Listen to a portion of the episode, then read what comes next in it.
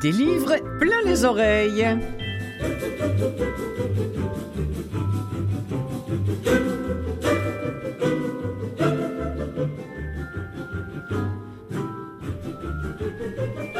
Bonjour mes amis, comment allez-vous? Clotilde Sey en votre compagnie pour vous présenter une nouvelle fois cette émission qui, faut-il vous le rappeler, certainement pas si vous êtes des fidèles, ne se consacre qu'aux livres audio. Cette semaine, on va commencer cette émission avec euh, Oh, des méchants garçons. On est dans un milieu euh, dans lequel je pense ni vous ni moi euh, n'évoluons. Enfin, je, je, vous l'espère, je nous le souhaite.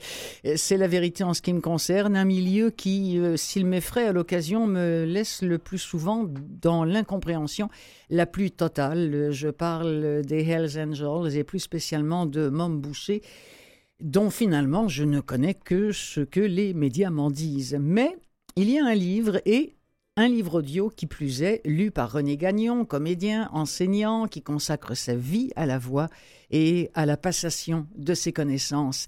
On est il est lui aussi à milieu, je pense, de, l'existence des Hells Angels. Alors je suis bien curieuse de savoir ce qu'il va avoir retenu de ce livre signé Guy Ouellette et Normand Lester. Juste avant qu'on aille lui parler, savez, ce qui est formidable quand on feuillette un, catalogue de livres audio, que ce soit ceux au Québec de Nara ou de Vues et Voix, c'est de voir euh, toute la diversité de l'offre qui vous est faite. Je voudrais ainsi porter à votre attention le livre Alzheimer de Prika Poirier, c'est lu par Véronique Rodrigue. Et euh, important évidemment parce que bon bah nous sommes un peuple vieillissant et puis malheureusement cette maladie prend de plus en plus de place. Alors peut-être des réponses à toutes vos questions dans ce bouquin qui porte simplement le nom de Alzheimer. En seconde partie, on va retrouver Faline Bobier et ses propositions audio accessibles à tous via les bibliothèques et enfin nous finirons tout cela avec des nouveautés parfois très attendues comme le dernier Colson Whitehead et celui de Michelle Obama. On commence ça tout de suite avec un premier extrait, la voix de René Gagnon, Mom, les Hells Angels.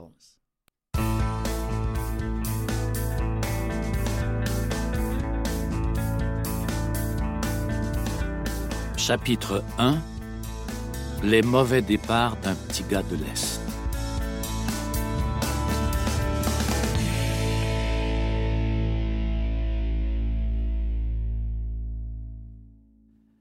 Même si son nom est associé à Hochelaga Maisonneuve où il passe son enfance, Maurice Boucher n'est pas vraiment un petit gars du quartier. Il est né le 21 juin 1953 à Kozapskal, dans la vallée de la Matapédia, en Gaspésie, à plus de 100 kilomètres de Rimouski. Il est l'aîné d'une famille de huit enfants, dont autant de filles que de garçons. Ses parents fuient la pauvreté rurale de la Gaspésie pour la pauvreté urbaine de l'Est de Montréal, alors que Maurice n'a que deux ans. La famille s'installe au 2350 rue Leclerc, à quelques rues du marché Maisonneuve. Son père, Albert, âgé de 47 ans, ferrailleur de métier, est au chômage et a des problèmes de santé causés par l'abus d'alcool. Sa mère, Claire Boilly-Boucher, au début de la quarantaine, s'occupe de la famille. Elle est, comme on dit à l'époque, une reine au foyer, une ménagère. Maurice a des relations satisfaisantes avec sa mère, mais extrêmement difficiles avec son père, un homme sévère et rigide, qui ne tolère aucune incartade de la part de ses enfants, selon le criminologue Guy Pellerin du service de la probation, qui a écrit une évaluation psychosociale de Boucher. Selon Pèlerin, cette attitude du père a mené ses enfants soit à l'ignorer, soit à s'opposer à lui. Le jeune Maurice, pour sa part, opte pour l'indifférence. Il méprise sans doute son père, qui représente l'image même du loser canadien-français, alcoolique, sans instruction et sans emploi. Quand son père lui fait une scène en élevant la voix, il ne dit rien, le regarde avec mépris et s'en va. Quand le vieux est sous, il devient facilement colérique et violent. Il frappe alors ses enfants, qui refusent de lui obéir. Il serait surprenant qu'un alcoolique violent comme les bouchers pères ne traite pas sa femme de la même manière. la discipline de fer exercée par Albert Boucher, amène sa femme, Claire, à adopter une attitude plus conciliante avec ses enfants et même à se faire leur complice. Elle essaie de contrebalancer les excès de son mari. Le rapport présententiel du criminologue pèlerin note aussi les conséquences d'une telle dissociation disciplinaire entre les parents. Les enfants apprennent très tôt à utiliser à leur avantage, n'intériorisant que de façon superficielle les normes et les valeurs sociétales véhiculées par la famille et entraînant des troubles de comportement plus ou moins sérieux. Cela s'aggrave, note le criminologue, quand les parents ou l'un des deux adoptent des comportements qui ne correspondent pas à ce qu'ils exigent de leurs enfants. Et voilà, c'est un point de départ pour nous amener vers euh, Mom, euh, les Hells Angels, et surtout pour nous amener vers la voix que nous venons d'entendre, celle de René Gagnon. Bonjour René, vous allez bien? Bonjour, Clotilde, ça va très bien. Bon, merci beaucoup d'avoir accepté mon, mon invitation, euh, René, à, à, venir nous, nous parler de, de, ce livre qui, bon, j'imagine que c'est vrai pour vous, c'est vrai pour moi. On est à mille lieues euh, de, de, de, de, ce milieu-là. Donc j'imagine que ben, vous avez dû en apprendre beaucoup. Euh, et, et ce que je veux dire par apprendre, c'est découvrir des choses et euh, littéralement tomber sur le cul à, à différents moments, non? Oui, en fait, c'est drôle que la plupart, la plupart du temps, quand on entend parler des Hells Angels ou de Mom Boucher, euh, on finit par réaliser en travaillant sur une œuvre comme celle-là, qui est une œuvre de vérité, de fait, de, de, sans, interprétation, que toute espèce d'information qu'on a eue par la télévision ou par ah. la radio ou par les journaux est influencée, elle. Ah oui. Oui, parce que finalement, euh, dans sa première phrase, quand il parle du petit gars de l'Est, euh, c'est bizarre à quel point euh, Guy Ouellet, qui, qui est le, grand inspecteur qui a suivi sa carrière, oui. qui l'a donc côtoyé pendant toute, toute sa carrière de criminel, est, un petit gars bien ordinaire, juste avec un peu de culot, et hum. qui a trouvé chez les Hells Angels une espèce de loi permettant euh, lui permettant de devenir, euh, d'avoir du pouvoir, en fait. Mmh. Mmh. Mais c'est toujours resté, malgré tout, un petit criminel de rien du tout. Ah Alors, oui.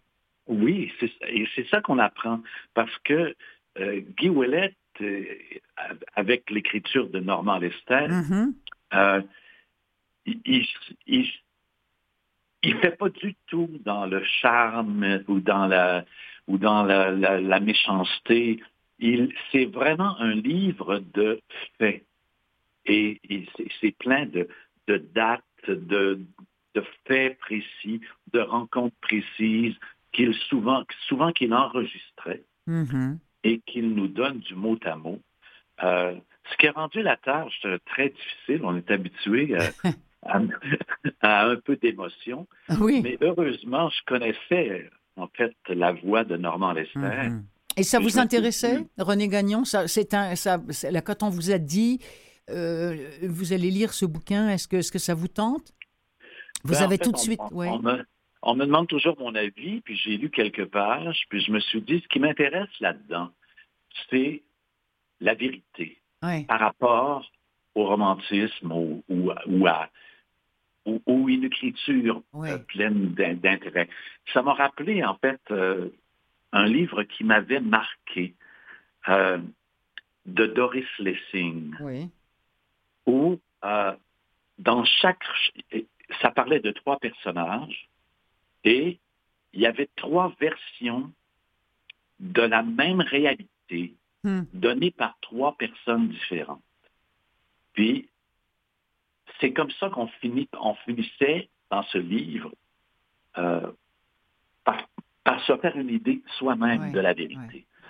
Puis là, ce qui m'intéressait, c'était tout d'un coup de prêter ma voix oui. à une chronique Mhm. Une chronique sans émotion à peu près, mhm. euh, qui n'était pas mon univers, moi je suis un univers d'acteur, mais qui me permettait de, de me faire mon idée de la mhm. réalité de Mom Boucher. Alors, oui, mais c'est laquelle justement? Parce que c'est ça qui m'intéresserait de savoir par rapport à tout ce que tout ce qui est véhiculé euh, par les par les médias, tout ça, bon, par les policiers.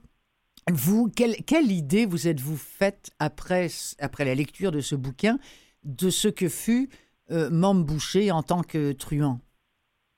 En fait, euh, c'est quelqu'un qui, à travers les Hells Angels, a trouvé, parce que tout, euh, je donne à un moment donné tous les règlements. C'est un peu comme une, c'est une sorte de mafia où on doit prêter serment. Et c'est en fait ce qui a créé l'écrin de sécurité autour de ce petit criminel qui lui a donné l'espace pour élargir son champ criminel. Mm. Et vraiment, à l'intérieur de ça, il est presque toujours resté le petit gars mêlé, le petit gars qui avait de la misère avec sa femme, qui avait de la misère avec ses enfants, qui avait une maîtresse, mais qui chaque fois qu'il croisait Guy Ouellette, euh, essayait de faire son fanfaron, en fait. mais parce qu'il était toujours protégé par une gang de gars autour de lui. Ah oui. OK. Sans la gang de gars, là, c'était pas grand-chose, Mom Boucher. C'est ce que vous êtes en train de nous dire. Hmm. Mais il, était complètement protégé par la gang et le serment prêté par chacun des membres de la gang. Est-ce que le personnage est complètement antipathique ou, je sais pas, est-ce qu'il a de l'humour? Est-ce que... En fait, oui. Oui? Ah, oui, oui, tout à fait. Mais euh, il n'en avait pas avec tout le monde. Mais je pense que il respectait énormément Guy Ouellet, uh-huh. qui était quelqu'un qui suivait les règles. Hmm. Et moi, ça me fait, ça me rappelle à quel point euh, la loi parfois est vraiment difficile à appliquer quand on se contente de suivre les règles. Et c'est ce un peu ce qui a retardé énormément, parce qu'on apprend ça aussi. On apprend le montage d'une équipe d'enquêteurs spécialisés dans le crime des, des Hells Angels et des motards, et à quel point ils avaient les mains menottées par rapport à ce qu'ils pouvaient faire contre eux.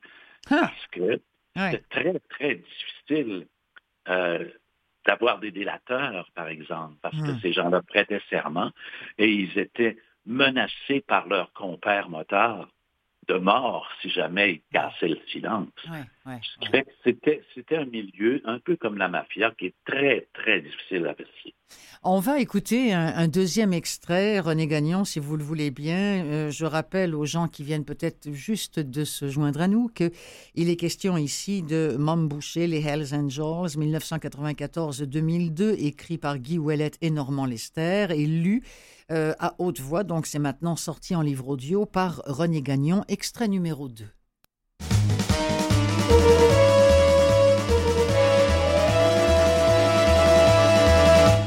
Après une analyse approfondie, produite par Robert Gravel, je démarre le projet ABC, qui a pour objectif de réunir le plus de renseignements possible sur Boucher.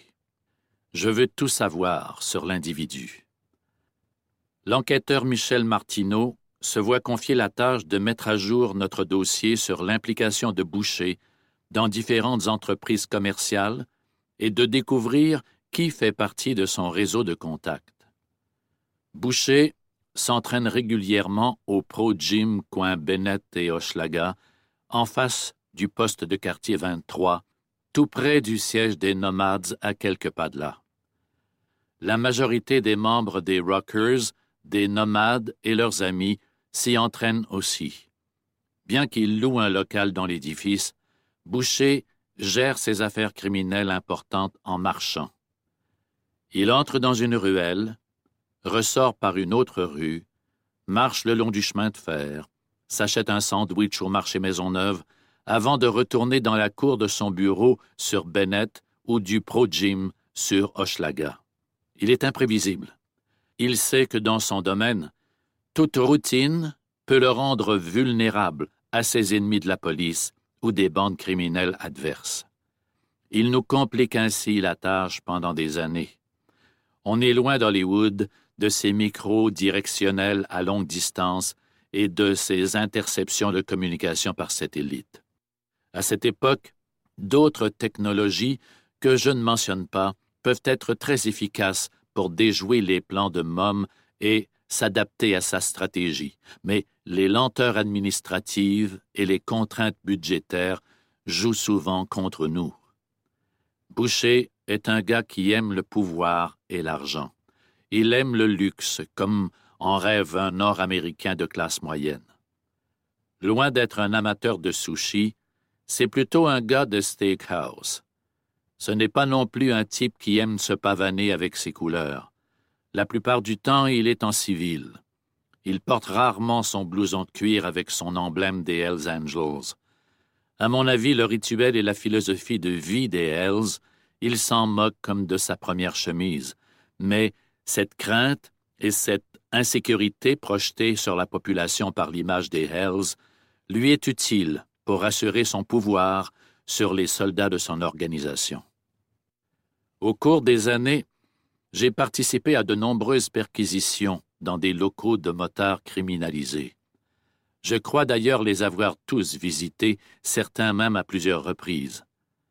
Dans chacun de ces locaux, il y a toujours de nombreuses photos au mur pour renforcer le sentiment d'appartenance à l'organisation. On trouve d'abord une photo générale du chapitre avec, normalement, une moto Harley-Davidson au centre, et ensuite des photos individuelles de tous les membres entourant la photo de groupe. Sur ces photographies, les motards portent fièrement leur couleur d'appartenance aux Hells Angels. À l'occasion d'une perquisition au local de Longueuil des Hells Montréal, j'ai pu voir une photo individuelle de Boucher en costume cravate. Après l'adoption de la loi anti-gagne en 97, les Hells ne savent plus trop sur quel pied danser. Leurs avocats leur font des analyses de la nouvelle loi et des répercussions qu'elle peut avoir sur leur rassemblement où les participants arborent avec fierté leur couleur d'appartenance au groupe.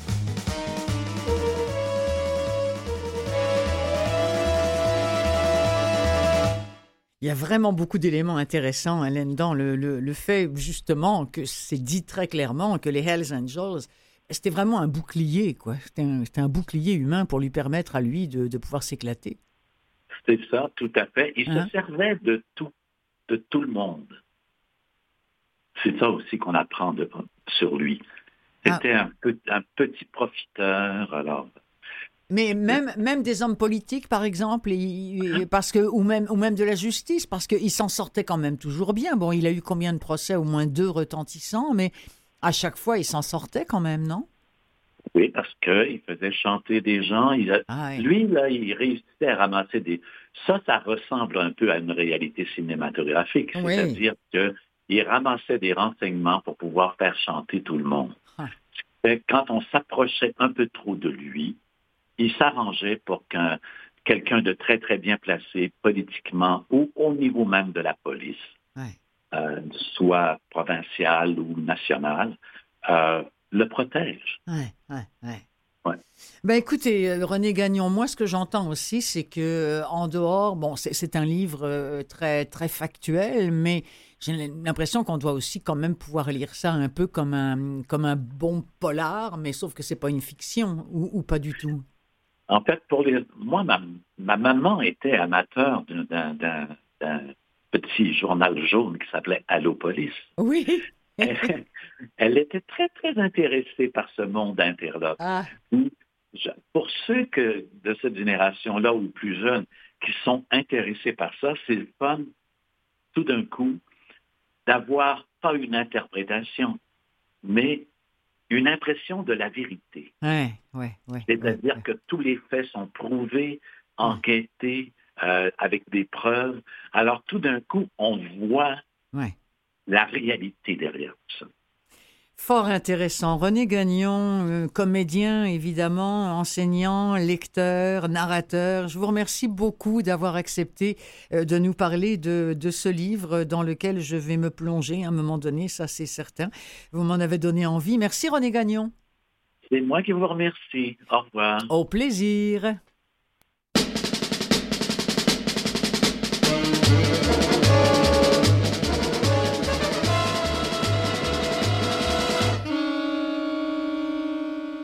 Changement de sujet complètement. Euh, L'Alzheimer, sujet pas facile, mais sujet qui touche beaucoup de personnes. On a toujours l'impression qu'il euh, y a des améliorations, qu'on a trouvé des médicaments, et puis, et puis, et puis, et puis, bah, finalement, ça, ça retombe un petit peu dans la poussière, tout ça, et mm, on voit errer ces, ces personnes qui sont aux prises avec cette maladie-là, qui rend euh, finalement malheureux, beaucoup plus l'entourage encore euh, qu'eux-mêmes. Je vous propose d'écouter un premier extrait de Alzheimer de Prisca Poirier, lu par Véronique Rodrigue.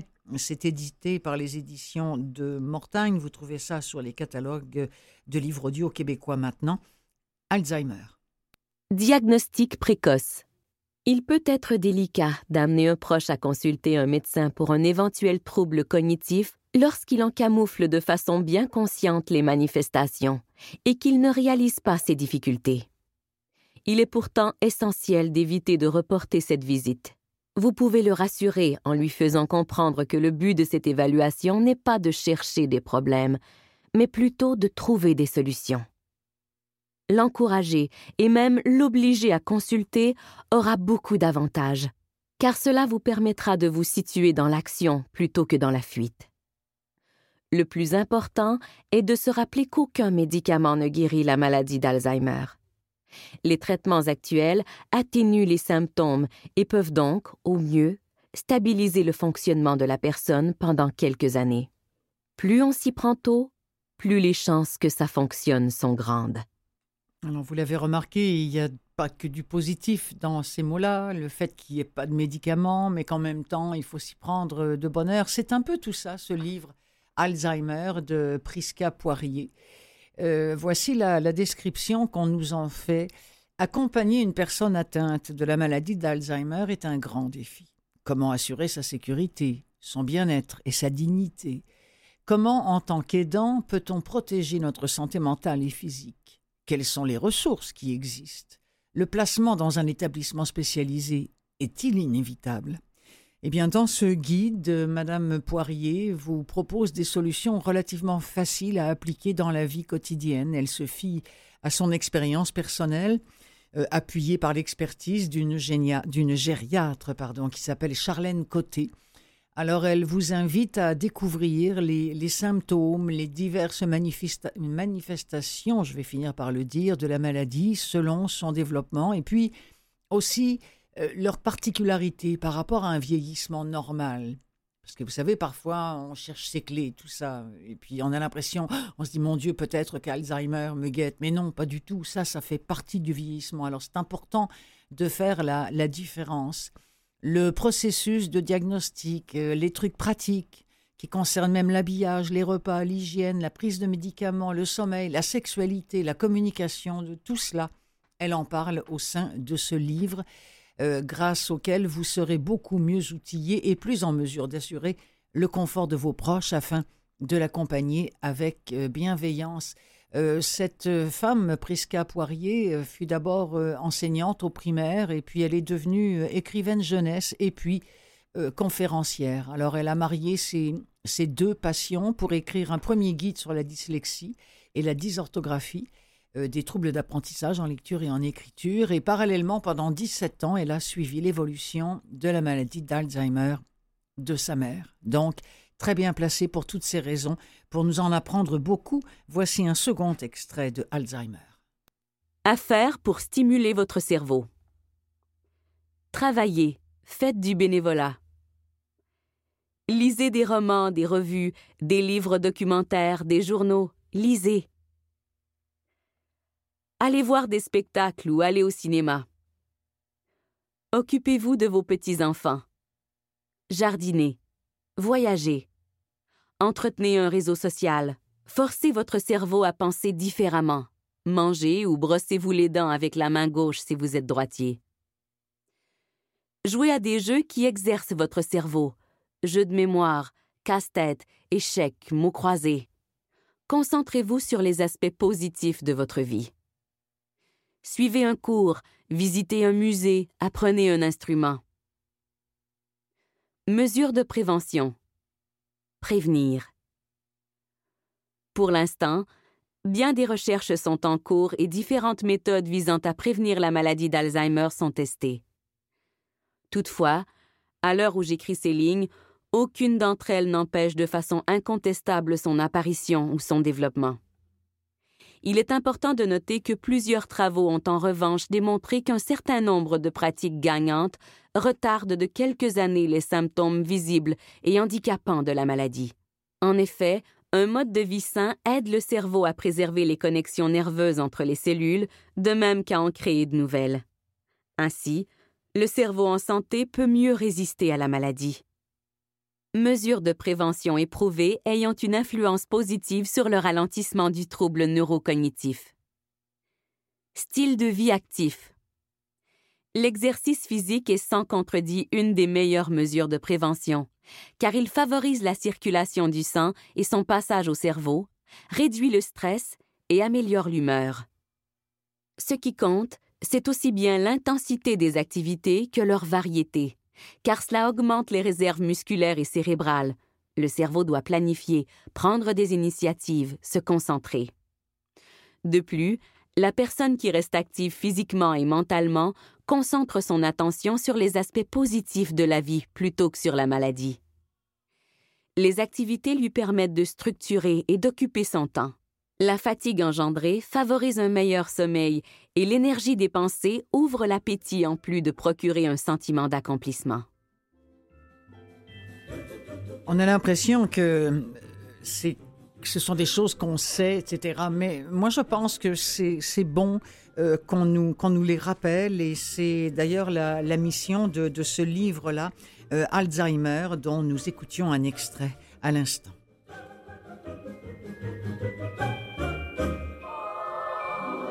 Alors, je vous rappelle que vous écoutez des livres pleins les oreilles, diffusés soit à Canal M, soit sur CKVL, ou encore euh, qu'on peut écouter n'importe quand euh, et à n'importe quelle date euh, via un podcast. Je vous remercie beaucoup d'être là. Restez ici dans, deux secondes. Dans deux secondes, oui, dans deux minutes. Je reçois Faline Bobier qui a plusieurs propositions accessibles à nous faire. Salut!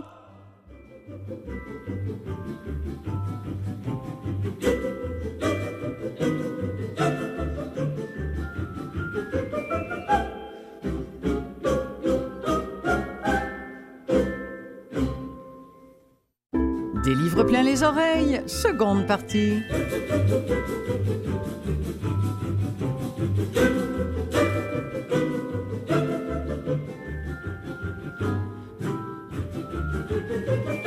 C'est toujours un grand plaisir de recevoir une personne comme Faline Bobier, Faline Bobier qui consacre sa vie à la littérature et plus précisément eh bien, à ceux qui ne peuvent en jouir par les yeux.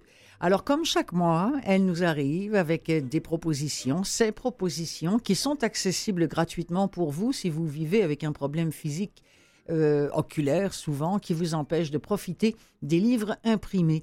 Le livre audio, alors évidemment, hein, c'est tout désigné pour vous donner accès à cette euh, littérature-là. Alors aujourd'hui, Faline nous arrive avec euh, des titres de... Ben, elle va nous le dire elle-même, mais je pense que le premier, c'est d'un certain Monsieur Attenborough. Bonjour, Céline. Faline, pardon. oh, j'ai dit Céline, excusez-moi, j'avais une Céline sous les yeux. Bonjour, Faline, comment allez-vous? Ça doit vous arriver souvent. Ça va bien? Oui, oui, ça va très bien. Bon. Et euh, oui, le premier livre, donc, c'est, comme vous avez dit, David Attenborough. Oui. Alors, euh, ça s'appelle Une vie sur notre planète. Oui. Donc, dans cet ouvrage, le naturaliste, il a maintenant 95 ans, je crois. Donc, il revient un peu sur sa vie exceptionnelle, mais en même temps, il nous livre un message euh, important que en fin de compte, nous assistons à l'échelle planétaire à la disparition en accéléré de la biodiversité. Mm-hmm. Mais c'est pas un livre sans espoir parce que pour lui, notre sort n'est pas euh, n'est pas scellé.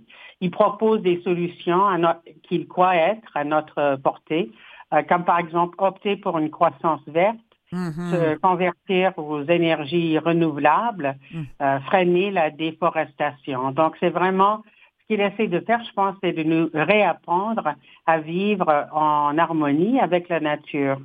Et je ne savais pas, mais euh, je pense que probablement le monde est au courant. Mais ce livre a aussi fait l'objet d'une adaptation filmée oui. qui est diffusée présentement sur Netflix. Absolument. je, veux absolument le, voir. Ah, c'est absolument magnifique. Euh, ah, bah, c'est en, plusieurs. Euh, c'est un petit peu comme une série. Hein, c'est pas un seul film. Ah, ok. Euh, bah, en tout cas, il me semble, si je si je confonds pas, parce que je vous avouerai que je j'en regarde beaucoup de, de ce genre de de films là sur la nature et sur les catastrophes naturelles et, et, la principale catastrophe étant étant l'homme, étant l'humain. Et avec, avec, avec David Attenborough, c'est comme clair que on est en train de, de, laisser pourrir une situation, mais vous avez raison de préciser que il reste positif, lui. Hein. Il, il apporte il apporte des solutions. Lui, il fait pas partie de ceux qui disent non, non, il est plus minuit moins une, il est minuit et cinq. Euh, non, lui, il dit encore, il faut, il faut y croire. Euh, l'extrait que qu'on va entendre, euh, euh, c'est assez assez édifiant. et parlant d'édification, on y parle d'une ville qui a été édifiée par les Russes en Ukraine, tiens. Ah. et, et, là, il, le, le, le, le, narrateur, lui, découvre cette ville-là complètement abandonnée. On écoute cet extrait. On compte 160 tours répartis avec précision au sein d'un réseau bien conçu de voies urbaines. Chaque appartement est doté d'un balcon, chaque tour dispose d'une blanchisserie, les immeubles les plus hauts ont vingt étages. Tous sont surmontés d'une faucille et d'un marteau géant en métal, emblème des fondateurs de cette cité. Pripyat est une création de l'Union soviétique bâti au cours de la fièvre de construction des années 70. Censée offrir un cadre de vie idéal à une cinquantaine de milliers de personnes, elle constituait une utopie moderniste destinée à l'élite des techniciens et des scientifiques du bloc de l'Est, ainsi qu'à leurs jeunes familles. Sur un film amateur du début des années 80, on les voit se mêler à la foule souriante, pousser des landaux sur les larges avenues, prendre des cours de danse, nager dans la piscine olympique et canoter sur la rivière. Cependant, plus personne ne vit à Pripyat aujourd'hui. Les murs s'écroulent, les fenêtres sont cassées et leurs linteaux s'effondrent. En explorant les édifices sombres et déserts de la ville, je dois avancer avec précaution. À chaque nouveau seuil qu'on franchit, l'absence des habitants se fait plus inquiétante. Elle s'impose comme la vérité la plus présente. J'ai visité d'autres villes post-humaines, Pompéi, Angkor et Machu Picchu, mais dans cette cité la normalité des lieux rend d'autant plus frappante le caractère anormal de son abandon avec la voix de Bernard Métro. Euh, permettez que, je le cite parce que ça, c'est un livre euh, non seulement accessible gratuitement en bibliothèque hein, pour les personnes euh, non ou malvoyantes, mais c'est un livre commercial hein, qui, qui se retrouve et, qui est lu par un comédien professionnel qui s'appelle Bernard Métro à qui on doit notamment la lecture à haute voix de toute la série au complet de Game of Thrones. Imaginez. Ah, oui, c'est lui qui avait fait tous les personnages. Alors, il connaît ça, lui, le micro et la littérature. Oui, sa voix remarquable. Alors, euh, on écoutait un, extrait de, de, ce livre de, de, David Attenborough, Une vie sur notre planète. Euh, on, on, va passer complètement à autre chose, mais c'est un beau sujet. Puis c'est surtout une belle idée menée par une autrice québécoise.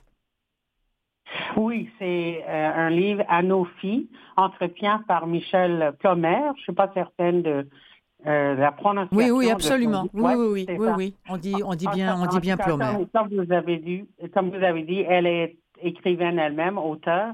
Donc, elle a rencontré 12 femmes pour leur poser des questions sur l'art, la poésie, la littérature et la vie.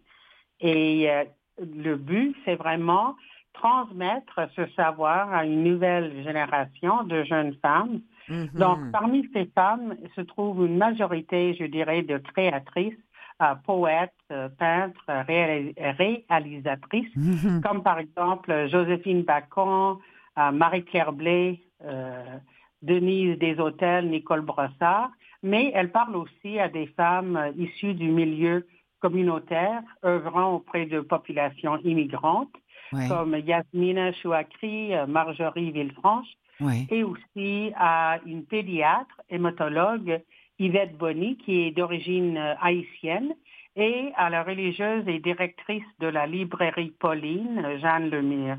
Alors, c'est vraiment euh, une riche, euh, euh, un tableau riche, un mosaïque d'expériences et de points de vue. C'est un livre à mettre entre les mains de toutes les jeunes filles, mais pas comme on mettait à l'époque les, les livres pour les jeunes filles où on leur apprenait les bonnes manières et comment bien accueillir son époux le soir, etc., etc. Ah, non, là on n'est pas, non justement, on, leur apprend à être très très autonome et à. On va on va écouter entre autres euh, un petit bout d'une entrevue avec Nicole Bross si vous le voulez bien, à nos filles, entretien par Michel Plomer avec euh, Nicole Brossard. Nicole Brossard, qui êtes-vous? Je suis rebelle, transgressive, logique, exploratrice, amatrice d'inédits, de découvertes. Je peux vous dire aussi que je ne suis pas patiente, et qu'avec le temps c'est la logique qui semble me caractériser. Il est possible que j'ai toujours été comme ça, à tout le moins, cherchant à croiser l'émotion de la pensée et la pensée de l'émotion. Une chose est certaine, j'ai toujours besoin de comprendre le monde qui m'environne et celui qui change de plus en plus vite autour de moi et en moi. Est-ce que c'est la logique qui vous aide à décoder le monde? La logique, disons une logique émotive et syntaxique, me permet de créer des espaces, de m'y déplacer, de les reconfigurer, d'en faire des métaphores, des bords de mer et des constellations. Et peut-être d'y trouver un plaisir mathématique. Ça permet de voir comme dans un kaléidoscope où, une fois qu'on pense avoir compris l'image, on peut la déplacer, la modifier, se réinstaller dans l'inquiétude créatrice ou la joie. Où puisez-vous votre inspiration? L'élément poétique surgit à partir des pensées, des émotions, des lectures, des paysages, des situations, mais beaucoup à partir de ce que je lis, d'un certain nombre de textes, ce que j'appelle les textes à soulèvement de poitrine, c'est-à-dire qui font respirer autrement. Une littérature poignante au sens de contraction et tension. Une littérature de perdition dans la langue et sa résonance. Voilà les mots de Nicole Brossard que nous écoutions à l'instant. Ça fait partie de ce livre qui s'appelle À nos filles, entretien mené par Michel Plomer. Les eaux du passé. Et les eaux, je, précise, parce qu'on pourrait penser que c'est les eaux E-A-U-X, mais non.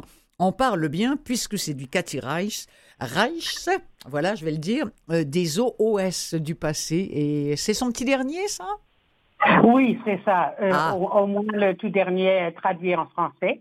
Oui parce, qu'elle écrit euh, en anglais. Ben Mais si les gens euh, la connaissent un peu, elle est intéressante euh, ben, par le sujet de ses livres, mais aussi par le fait qu'elle travaille à Montréal. Donc, ses romans sont situés ou en Caroline du Sud, où elle travaille comme euh, professeur ou à Montréal où euh, l'écrivaine elle-même travaille pour le, je ne me rappelle plus le nom de, c'est le, euh, je sais pas. Quel est l'organisme au Québec? En tout cas, excusez-moi, je suis un peu sans voix là. Je, attendez, je vais oh, essayer de vous trouver ça. Elle est anthropologue, en tout cas, en, réalité.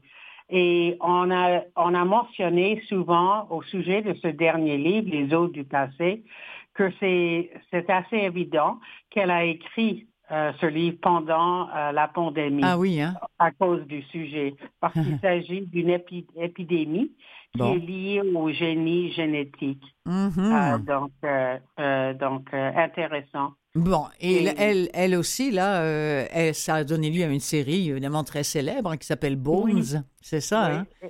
Oui, c'est ça, oui. Bon, alors, allez-y. OK. Alors, on écoute un extrait tout de suite? Oui, OK, très bien. D'accord. Alors, les eaux du passé de Cathy La petite était morte. Aucun doute à ce sujet. C'est ce qu'avait dit le type qui avait appelé la police. Elle était déjà morte, à l'arrivée aux urgences. Le toxicologue avait indiqué la cause du décès. Le légiste avait signé le certificat. La petite était morte. Ce n'était pas la question. Le téléphone a sonné. Je l'ai ignoré. Derrière les vitres, le ciel était un tumulte de gris acier, d'anthracite et de verre, attisé par un vent de plus en plus furieux. J'allais être obligé d'y aller. La palette de couleurs, affichée sur mon écran, faisait écho au chaos du dehors. Sur un fond de chair grisâtre, les eaux brillaient comme la neige arctique deux heures que je décortiquais les radios, et ma frustration s'intensifiait au même rythme que la tempête. Un ultime coup d'œil au dernier cliché de la série, les mains. Ensuite, oust. Je me suis forcé à me concentrer. Les carpes, les métacarpes, les phalanges. Soudain, je me suis redressé sur ma chaise, les bourrasques et l'obscurité grandissante, totalement oubliés. J'ai zoomé sur le cinquième doigt de la main droite, puis de la gauche. Le téléphone a sonné, pour la énième fois. Je n'y ai pas prêté attention. Je suis revenu sur les clichés du crâne. Une hypothèse a commencé à prendre forme. Je jouais avec cette idée. Je la triturais dans tous les sens, quand une voix dans mon dos m'a fait sursauter. Ah, alors à qui appartient cette voix? Va falloir lire ou écouter ce livre-là qui nous était présenté euh, également aujourd'hui euh, par euh, Faline Bobier. On, a fait des petites recherches pendant l'extrait. elle a travaillé, Cathy Reich, aux sciences judiciaires et, de médecine légale du Québec. C'est ça, et souvent... laboratoire, au laboratoire des sciences judiciaires et de médecine légale du Québec, voilà. C'est ça, et elle y travaille toujours. Elle y travaille toujours. Oui, c'est de, elle séjourne mensuellement à Montréal. Donc, c'est pour ça euh, qu'elle, souvent dans ses livres, vous allez trouver que le fond du roman, ça va être la ville de Montréal. Oui, c'est ça. Partage, euh, ouais, et puis les os aussi. et puis, et puis le corps humain qu'elle a l'habitude de triturer J'allais dire joyeusement, ça j'en sais rien, mais enfin, si elle aime son métier, oui, pourquoi pas, quoi. Merci, merci beaucoup, Faline Bobier. Merci d'avoir euh, une fois encore participé à cette émission. Euh, je pense que d'ici la fin de la saison, on va vous retrouver une fois ou deux. Je vous souhaite une belle fin de journée. À vous aussi. Merci beaucoup. De rien, Faline. Au revoir. Au revoir.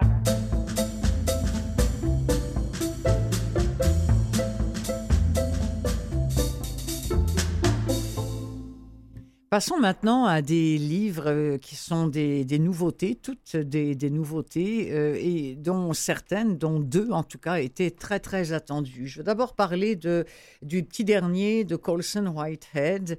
Euh, vous savez, c'est cet auteur qui, qui est d'origine, on ne sait plus comment dire, noire africaine, ou est-ce que je devrais dire mot en naine africain Enfin bon, c'est complètement ridicule. Bref, vous voyez ce que je veux dire, et qui écrit beaucoup sur la condition de ses camarades et de la diversité en ce qui concerne la couleur de peau. Et son petit dernier s'appelle Harlem Shuffle. Euh, il, nous, il nous plonge littéralement dans tout ce qu'il y a de plus malsain à Harlem, sur la 125e avenue. On est à New York, bien évidemment, dans les années euh, c'est fin, fin, des années 50, plus précisément en 1959 avec un personnage qui s'appelle Carney, qui est propriétaire d'un magasin de meubles à Harlem. Euh, ce carnet-là est le fils d'une figure de la pègre locale. C'est un, ce qu'on appelle un brave type, vous savez, un bon père de famille, un, un mariément, un, un travailleur opiniâtre, enfin bon, un brave type, mais qui mène une double vie. Un petit peu comme le Walter White de Breaking Bad. Ça vous dit quelque chose, ça, Breaking Bad? Non, ça vous dit pas? Oh, Ruez-vous tout de suite sur Netflix. Euh, bon, si vous ne l'avez pas, ben là, je ne sais plus quoi vous dire. Bon, alors, euh, son magasin fait office de ce qu'on appelle de, fourgue, c'est-à-dire je, te refourgue des affaires. C'est une expression française, je pense qu'ici au Québec, vous la connaissez peut-être pas. Bah, autrement dit, c'est un petit peu ce qu'on appelle quoi un, pan shop ici? Hein, Voilà je vous refourgue des affaires qui ont été soit volées, soit etc.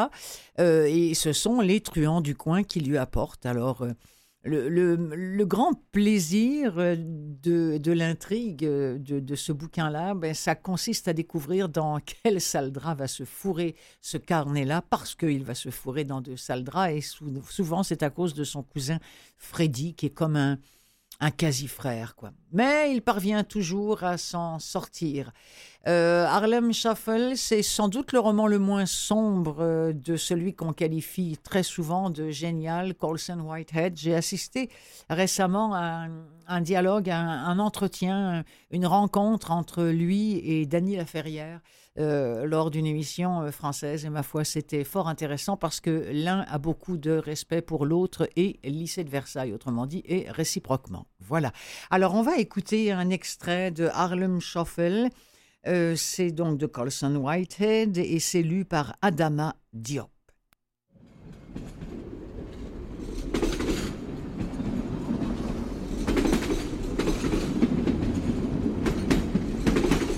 Il y avait un trou dans le ciel à l'endroit où passait autrefois la voie ferrée aérienne de la 9e avenue. Cette chose disparut.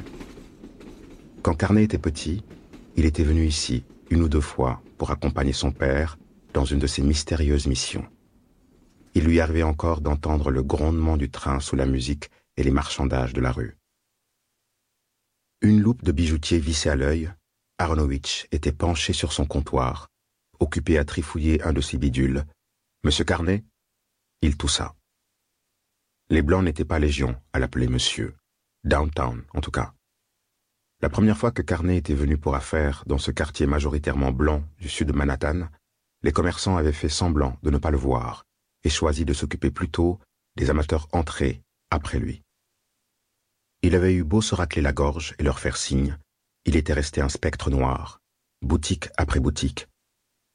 Accumulant les humiliations ordinaires, jusqu'au moment où il avait gravi les marches en acier de chez Aronowitz Sons, dont le propriétaire lui avait demandé Qu'est-ce que je peux faire pour vous, monsieur Qu'est-ce que je peux faire pour vous Pas Qu'est-ce que vous faites là? Au fil des ans, Ray Carnet avait appris à décrypter ces variations. Ce premier jour, Carnet avait dit à Aronowitz qu'il avait besoin de faire réparer une radio. Il venait tout juste d'étendre son activité à la vente d'appareils électroniques de seconde main.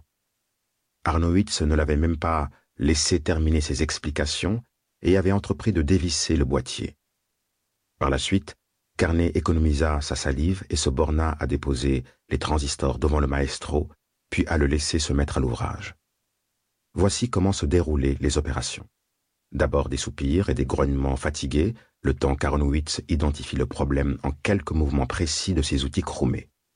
Ensuite, il testait les fusibles et les résistances au moyen de sa mallette diagnométeur, calibrait la tension électrique, farfouillait dans les compartiments non étiquetés des meubles métalliques qui tapissaient les murs de sa boutique mal éclairée. S'il soupçonnait un gros pépin, Arnowitz pivotait sur sa chaise et se précipitait dans l'atelier de l'arrière-boutique, d'où s'échappaient alors de nouveaux grognements. Carnet lui trouvait un petit air de ressemblance avec les écureuils de Riverside Park qui cavalaient à la recherche de leurs noisettes égarées. Un comportement qui n'avait peut-être rien d'étonnant pour les autres écureuils de Radio Row, mais dans lequel un béotien comme lui ne voyait qu'une frénésie animale.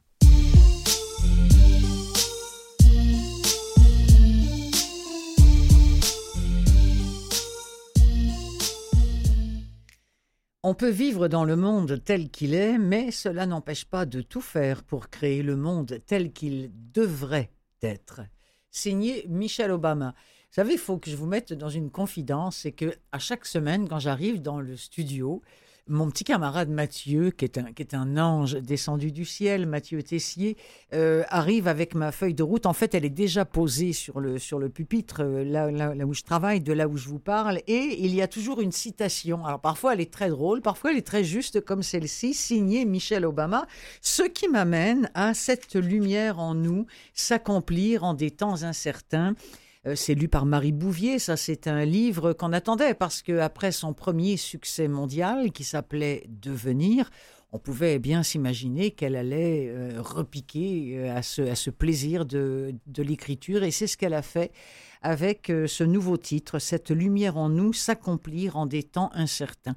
Alors, ce qu'il y a dans ce livre-là, eh bien, Michelle Obama offre à ses lecteurs des récits euh, personnel, inédit, évidemment, elle ne va pas répéter deux, trois fois la même chose, et puis surtout des réflexions pertinentes sur quoi? Sur le changement, sur l'adversité et sur le pouvoir. Elle, Michelle Obama, elle est persuadée que si on tourne sa lumière vers les autres, on peut révéler la richesse et le potentiel du monde autour de soi. On peut ainsi découvrir des vérités plus profondes et ouvrir de nouvelles voies au progrès.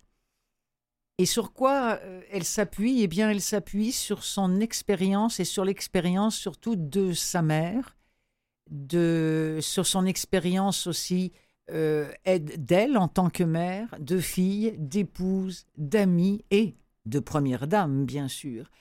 Elle confie ma foi, euh, les secrets, les ressources qu'elle a déployées, elle, pour s'adapter au changement et surmonter les obstacles, parce qu'il ne faut pas croire, mais tout d'un coup, monter les marches de la Maison-Blanche, ça ne se fait pas aussi facilement, surtout quand euh, les marches sont aussi blanches qu'on est noir.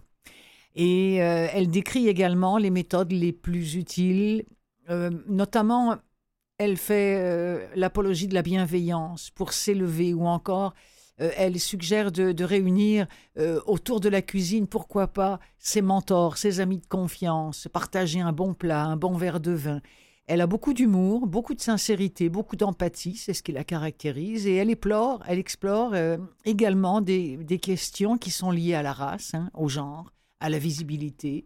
Elle incite ses lecteurs à vaincre leur peur, à puiser de la force dans le collectif et à vivre avec audace. Bref, à mon avis, ça va se lire euh, aussi facilement et ça va se vendre aussi facilement que le premier hein, qui s'appelait Devenir. Je vous rappelle le titre de celui-ci, Cette lumière en nous, s'accomplir en des temps incertains. C'est lu par Marie Bouvier, ça a été enregistré dans la collection Écoutez lire de chez Gallimard.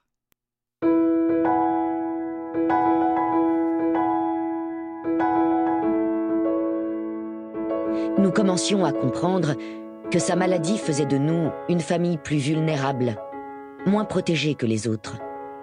En cas d'urgence, il aurait plus de mal à bondir pour nous sauver d'un incendie ou nous défendre contre un intrus. Nous apprenions que nous n'étions pas entièrement maîtres de notre propre vie. Et puis, de temps en temps, il arrivait que mon père soit trahi par sa canne. Il calculait mal son pas ou se prenait le pied dans un pli du tapis et soudain, il trébuchait et tombait. Alors, en un instant, comme un arrêt sur image en pleine chute, tout ce que nous espérions ne pas voir nous sautait à la figure.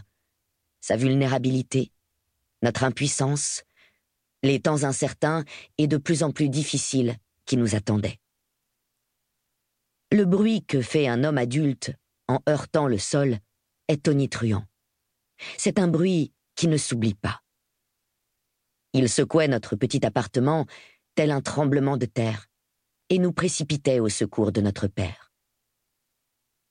Fraser, fais attention s'exclamait ma mère avec l'illusion que ces mots pouvaient empêcher rétroactivement ce qui était déjà arrivé. Craig et moi faisions levier de tout notre poids d'enfant pour aider notre père à se relever, puis nous empressions de ramasser sa canne et ses lunettes là où elles avaient atterri, comme si notre rapidité à le remettre sur pied avait le pouvoir d'effacer le souvenir de sa chute. Comme si nous avions le pouvoir d'arranger quoi que ce soit. Ces incidents suscitaient chez moi de l'inquiétude et de la peur à l'idée de tout ce que nous risquions de perdre, et de la soudaineté avec laquelle ça pouvait arriver. En général, mon père se contentait d'en rire, minimisant ainsi la gravité de l'événement nous faisant comprendre que nous avions le droit de sourire ou de plaisanter. Il y avait comme un pacte tacite entre nous. Il ne fallait pas s'apesantir sur ces moments. Sous notre toit, le rire était un autre outil fréquemment sollicité. Maintenant que je suis adulte, voilà ce que je sais de la sclérose en plaques. C'est une maladie qui touche des millions de gens à travers le monde, en piégeant leur système immunitaire de telle façon qu'il se met à les attaquer de l'intérieur, prenant ses alliés pour des ennemis, lui-même pour un intrus. Elle perturbe le système nerveux central, érodant la gaine protectrice autour des fibres nerveuses qu'on appelle les axones, qu'elle laisse dangereusement exposée. Si la sclérose en plaques faisait souffrir mon père, il n'en parlait jamais. Si les vexations liées à son handicap affectaient son moral, il le montrait rarement. Je ne sais pas s'il lui est arrivé de tomber quand nous n'étions pas là, à la station d'épuration ou en revenant de chez le coiffeur, mais il serait raisonnable de le penser, au moins quelques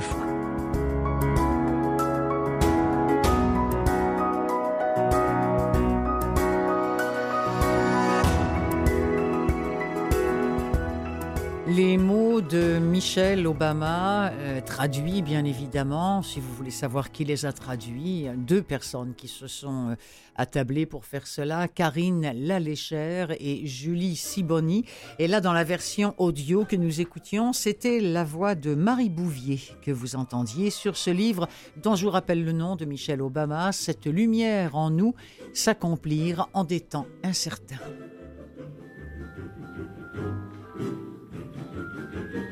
Je voudrais remercier mes invités du jour. J'ai nommé René Gagnon, comédien et narrateur, ainsi que Faline Bobier, et puis remercier mon fils spirituel qui est de l'autre côté de la vitrine. J'ai nommé Mathieu Tessier. Merci à vous aussi d'être présent, soit par CKVL, par Canal M ou encore en podcast.